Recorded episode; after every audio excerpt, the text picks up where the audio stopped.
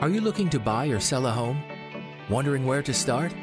Do you have questions about mortgage and real estate and need honest, accurate answers? Well, you're in the right place. Welcome to The Educated Homebuyer with expert real estate broker Jeb Smith and certified mortgage consultant Josh Lewis, where we discuss everything you need to know to buy right, borrow smart, and build wealth through real estate ownership. Over the last couple of weeks, we've taken a deep dive into the home buying process, but we're still getting questions about where to start the process. So, Josh, I thought we could back it up a little bit and actually talk about the first stage in starting the home buying process, which is getting a mortgage, how to go through that process, an overview, if you will. So, why don't we just back it up, if you will, go back to where we started with the podcast and help educate home buyers through the process of getting a mortgage. And from there, we can reference some other episodes and really take them along the journey, if you will.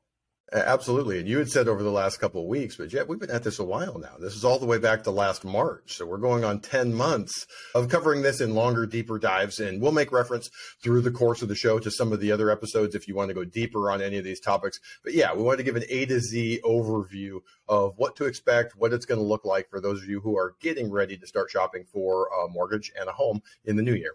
And Josh, let's start with the question How early is too early to start this process? That's not a question. That's the question. I would say probably 40, 50% of the questions I get asked revolve around that in some way or the other. It's a big purchase. People like to plan and think ahead. People will call and give me the answer of, ah, we're looking at buying next spring. When should we start talking? Or when should I call you to start the pre approval process? It is never too early to start. Most of our clients are um, well qualified, meaning good credit scores. They have some money in the bank. They're stable in their employment. So their thinking is, well, no need to start this and then redo the documentation, update everything. But even for the best qualified borrowers, there can be little things in your credit. There can be money moving around among accounts. So the earlier we start, the earlier we can get all of our cards on the table, see exactly what we have, and play our best hand. So we may decide to not pull credit early in the process or do a soft pull for someone who knows they're not going to be buying for six months. But I absolutely think there's no such thing as starting too early so that we get the big picture overview. You can see what you qualify for today, what things we're going to have to work through, work around, how much money you're going to need, and how much your payment is going to look like, and what price range that uh, translates to. There's nothing worse than having some ideas in your mind, waiting till next March, and then finding out, well, I qualify for 100,000 less, or I have this weird thing on my credit that I was unaware of that I can fix, but it's going to take 60 days. So never too early to start getting your ducks in a row, seeing the big picture and knowing what you're going to go through with that pre-approval process. I like, you know, the idea of once you're ready, once you know you're going to be buying a home, being ready to have that conversation. But before you do that conversation, one thing I'd like to ask you to do is set a budget. Sit down with your spouse, your significant other, yourself, if you're single, and just go through your expenses. What do you take home every month with regards to your pay? Where does that money go? Do you spend money going out every night? Do you spend money eating dinner? Do you have childcare? Do you have alimony? Where does the money go every month? And from there, really analyze the budget and see how much money you're comfortable spending on a mortgage payment. And the reason I say this is because once you start having the conversation with a Josh and going through that process, Josh is essentially going to tell you, hey, this is how much you can qualify for, but he can't tell you how much you can truly afford. And I think it's important going into that process, having a number in mind. And it's okay if that number changes a little bit, but not being blindsided with the idea that, hey, I'm pre approved. I get to buy a house. It's exciting. It's emotional. You're on this high. And then you forget of all of these other things that that are are factored in into your monthly budget but not really taken into account when Josh is doing that analysis. So just start with a budget, but you know, prior to having that conversation. And then from there, you're calling Josh and having that conversation. Now, Josh, we've talked about this before. But what are we talking about when we're talking about pre-qual versus pre-approval? You want the full detailed explanation? Go back to episode four here in season one, and we do probably 30 minute explanation of what the difference is and what exactly to expect. But in simple terms, a pre-qualification, we're going to jump on the phone and I'm going to ask you questions and I'm going to accept what you give me on face value.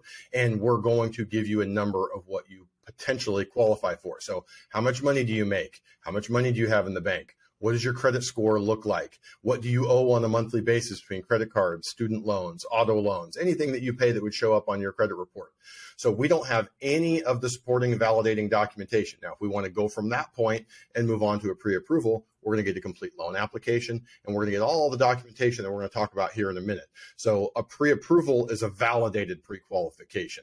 And there are lots of little things that can come up between pre-qualification and pre-approval. Lots of times people will tell me, I make this much money. That's correct. Next month you can count on that much money coming in. But for an underwriter's purposes, they're looking at historically what you make and they may come up with a very different number. So the pre-qualification is a recipe for incorrect answers based off of us not being able to validate and calculate all of the figures the way an underwriter is going to. Now, and if you want a deeper dive into that, check out episode four, uh, season one, episode four. It's a deep dive into that pre-qual versus pre-approval pre-approval so that you can get a really a micro view of what's happening there. But Josh, now this is a question I have.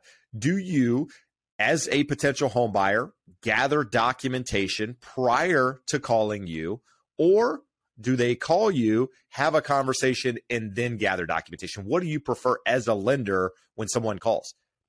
We talk all the time about how pre-qualification is worthless, but on that first call, I'm going to do a version of the pre-qualification. And the strange thing is I actually know other really good loan officers around the country and their process is Jeb refers someone over to them, their realtor refers someone over and they send out, Hey, here's the link to my application. And then here's the documentation I need. Upload it and we'll schedule a time to talk. I think that's crazy. This is a two, three, four million dollar loan on a very expensive asset. You probably want to know who you're talking to and make sure you have some rapport and you like them and have some trust there. So we're going to have an initial phone call that is basically a pre-qualification. I'm going to ask information that allows me to determine what documentation we're going to need. That's what we're going to talk about next. But that first call, my preference is that we jump on a call and I'm going to say, Hey, Jeb, that's awesome that your realtor referred you over. Tell me a little bit about what you're looking to accomplish in terms of areas you'd like to be, price range you'd like to be, type of property is a condo or a single family residence. And then we're going to talk a little bit about your income and employment and assets and that type of stuff. And that's just to enable me to accurately request all of the documentation that we need and only the documentation we need. So we're not sending you on a wild goose chase tracking down things that we don't need. So two purposes to that phone call. Get all your questions answered. Make sure we're on the same page. Make sure we are a good fit to work together. And then from there, we're going to start that pre-approval process. Before we start talking about those documents, Josh, let's talk about where you actually find a lender right? Do you go online? Do you get a referral? What's the process? I'm drawing blanks here on, you know, going to your local bank. Like, I obviously we're going to be a little bit biased here, right? Because we're in the business, but you know, thoughts on people because you have people that find you online, you have people that come as a referral. What's the, the process look like? Our common answer is you want to be working with an expert. So if you go to your bank, we have this happen all the time. People will go to their bank to request a wire for their escrow deposit and they say, Hey, we do loans. You should talk to one of our loan officers. And usually if the folks agree, we get a call saying, you are not going to believe what this conversation sounded like because it's essentially a bank teller there that you're working with. They have some mortgage training, but they're not a mortgage expert. When you're considering the sources of where to get your loan, your preference is hopefully that you know someone that has worked with this person before. You want to talk to a couple of people. Of course, I'm biased. If you talk to me, I'm the only person that you need to talk to. But there's no point of reference if you only talk to one person. Talk to a couple of people and see. All reputable lenders should be in a fairly narrow range of prices. That being said, the biggest lender in the country, if you find them through one of their 9 million TV ads every day and you call them up, they're going to be much more expensive than anyone else. And if you accept their JD Power rated number one and do more loans than anyone in the United States and just go down that path, you would never know. We had a deal last year. It was a $750,000 purchase. We were three eighths lower in interest rate and $18,000 lower in fees. So 75% or so of borrowers will just work with the first person that they talk to. You need at least one point of comparison. So how deep you go in that process, how far you go in that process is going to depend on your comfort level and the quality of those conversations that you're having say I'm biased as well. I mean, my business is primarily a relational business. And, you know, just like if I go to find a contractor or I go to find a babysitter or whatever it is in my life, I'm asking for referrals. Like, who do you know that's done a good job for you that you trust that you, I mean that you know you like you trust that you can pass their name along to me so I can have a conversation. And I would say the same in this business. Find someone that's had a great experience, ask them who they used and use that again as a point of comparison. Now, I will say fortunately like yourself, Josh, I network with a lot of top agents across the country, a lot of top mortgage people across the country. And so I'm having conversations with experts all the time.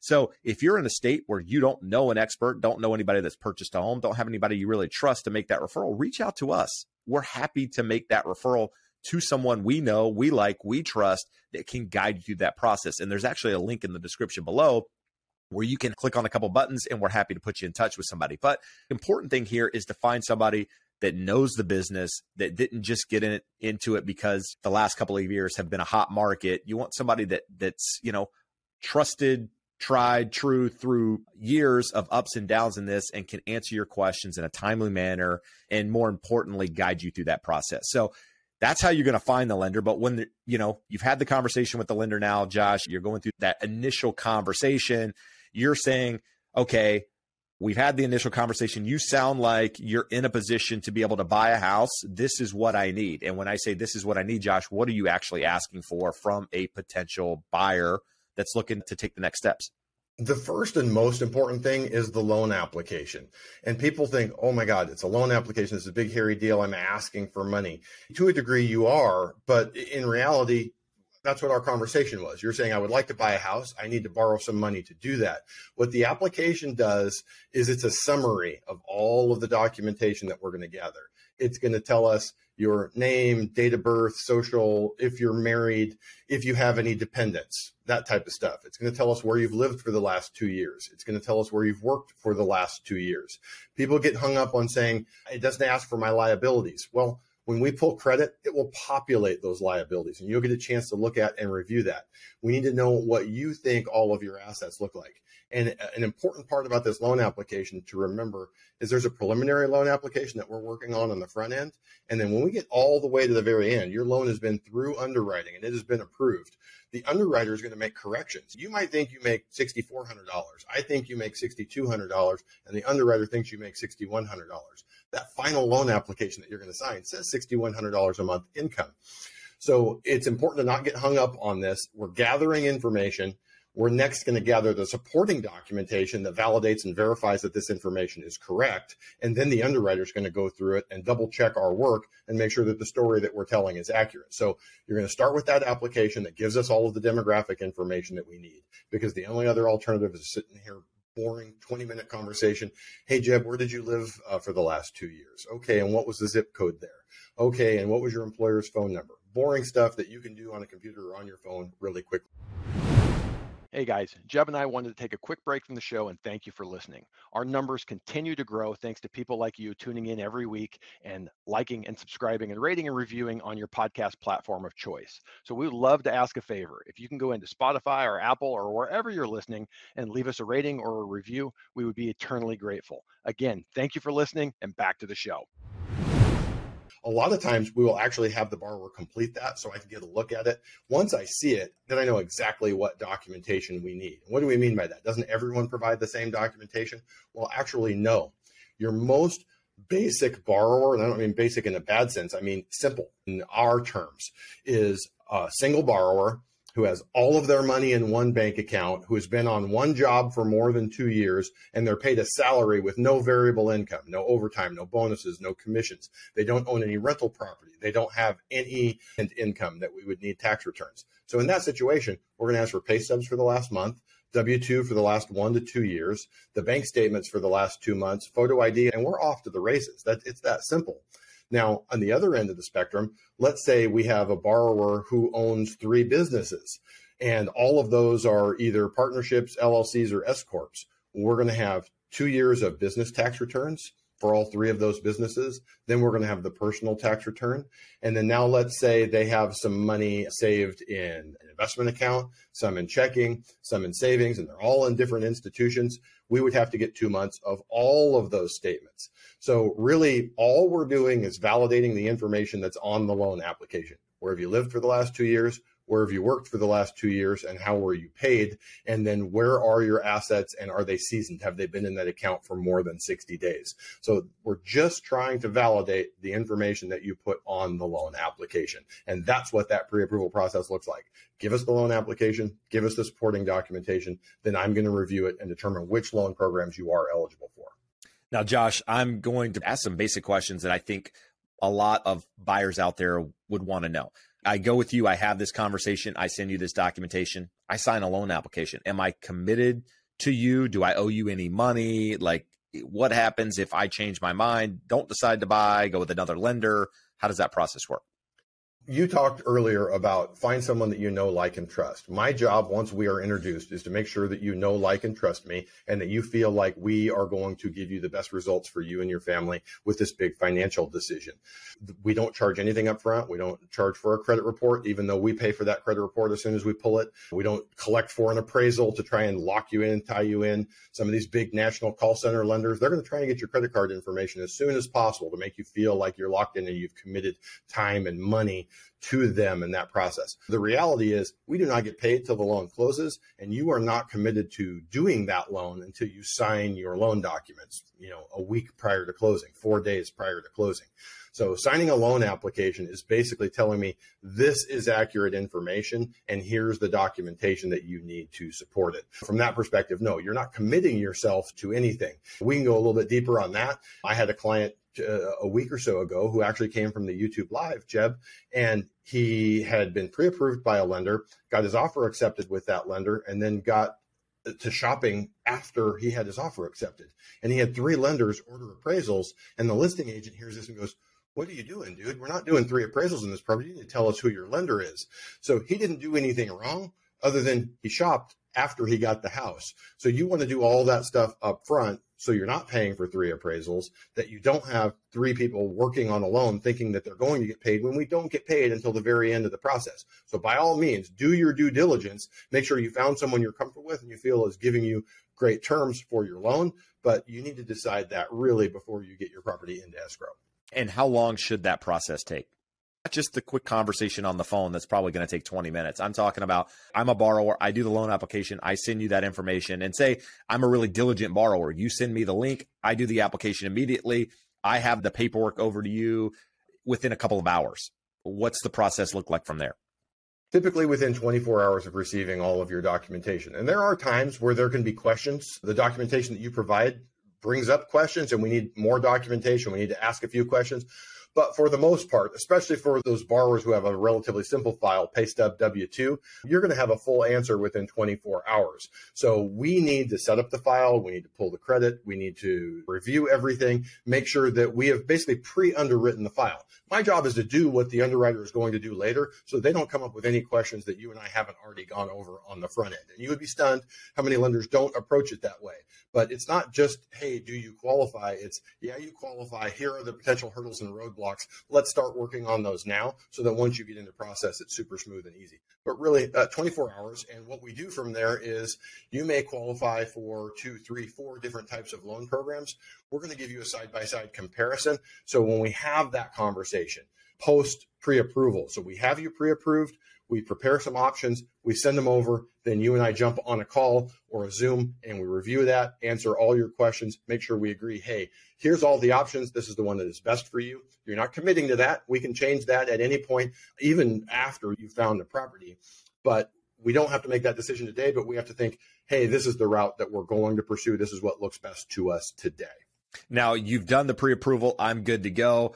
Is there anything that could change that? Like, you've told me I'm pre-approved. I'm ready to go shopping for homes. I don't do anything for a couple of months and really find a home. Am I still rock solid? Or are there things that I should be doing, shouldn't be doing through this process to make sure that my pre-approval is still valid? As long as the underlying information remains the same, nothing changes. So stay on your job, keep working the same hours. Hold on, I need a job. Pay rate. You need a job most times. We do jobs for people without, uh, or do loans for people without jobs, but it's not not super common. So don't necessarily change jobs without letting us know. A job change in and of itself, especially in the same industry and hopefully for more pay, is not a problem. But let us know if you're going to do that. If you lose your job, let us know about that. A small gap of employment is not a problem but we want to know and go through that. So, what are the things that are somewhat in your control? Your employment, your assets, that you're not spending the money that you have in the bank, your credit, that you're not missing a payment, that you haven't taken on additional debt. So, as long as all that underlying information remains the same, you should be fine. Now, there are a couple things that are outside of your control. You know, in 2020 and 2021, someone waits three, four, five months, home prices could have gone up 10%. So you're qualified, and now home prices are much higher.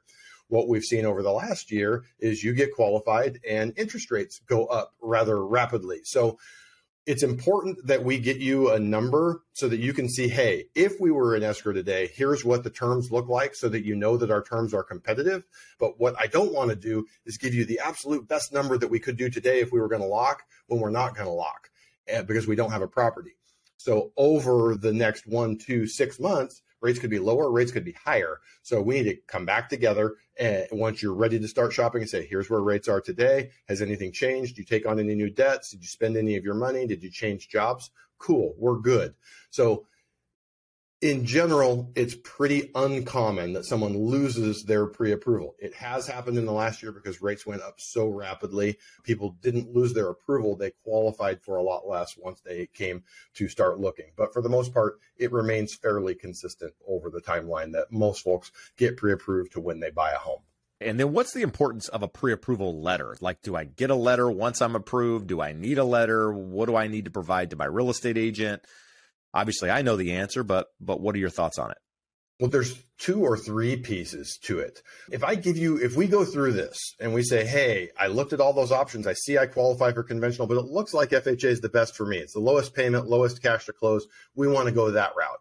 A lot of times, a borrower, for their peace of mind, wants something in writing that says, I am pre approved for an FHA loan for $475,000. And I totally get it. Happy to prepare it and send it out. I don't necessarily want to use that when we go to submit offers. Now, you asked another important thing what does my realtor need?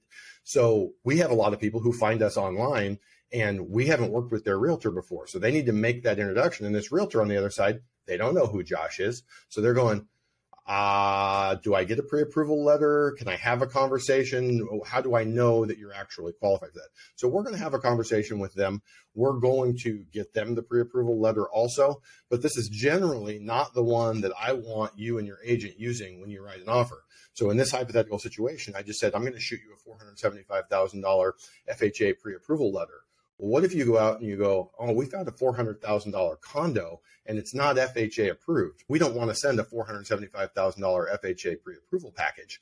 We want to do one right. conventional. 400,000 that says you are qualified for what your offer is. So it's basically custom to the offer that you're making so that the listing agent, when they see it, goes, yep, this all matches up, answers the questions in terms of qualifying the borrower and also qualifying for my property. So that's what the process looks like. I don't I don't necessarily give them out willy nilly on the front end, but if a borrower wants it for their peace of mind and comfort level, we'll absolutely give it to them, and we will absolutely give it to an unknown agent so that they have peace of mind and can start looking at what we like to do and how we uh, handle and operate that. But you're going to get a custom pre-approval package when you go to make your offer. Good stuff. So, in summary, what you're going to do is once you make that decision to buy a house, you're going to work on a budget. And once you have that budget, you're going to reach out to someone like myself, to Josh, get a lender referral, a realtor referral, and start having that conversation with a lender, you know, that introductory conversation that Josh mentioned. From there, you're likely going to go through the loan application. You're going to fill that out either in person and or online or on the telephone, however you prefer, or the lender prefers at that point. You can provide supporting documentation. Lender's going to take day, maybe a couple of days, depending on your scenario. Look through all of that documentation. And in theory, approve you. Once you're approved, you're going to get that pre approval letter, make that introduction to the real estate agent. If you don't have one, you're going to reach back out. We're going to make that introduction for you. And then from there, you get the fun part of actually going out and shopping for homes. So a quick recap there's no timeline on when you should start this process. If you're thinking about buying a home in 2023, these are the things that you need to start thinking about now. Maybe you don't want to do it through the holidays or whatever, but maybe set a goal right after the first of the year to start working through this process and getting yourself closer to home ownership. Hopefully, you guys found some value in that. We'd love to know your thoughts on additional episodes, what you guys would like to hear. So there's an email in the description below also, take some time, rate us, review us on whatever podcast platform you listen to. But for now, we appreciate you listening. We appreciate the support. We'll talk to you soon. Adios. Thanks for listening to The Educated Homebuyer. Want to connect with us or to a local expert in your area? Please reach out at theeducatedhomebuyer.com slash expert. If you found any value today, please be sure to rate and review us on your favorite podcast platform. In addition, we ask that you share it with your friends and subscribe to us on YouTube. And make sure to follow us on social media. Thanks again for listening.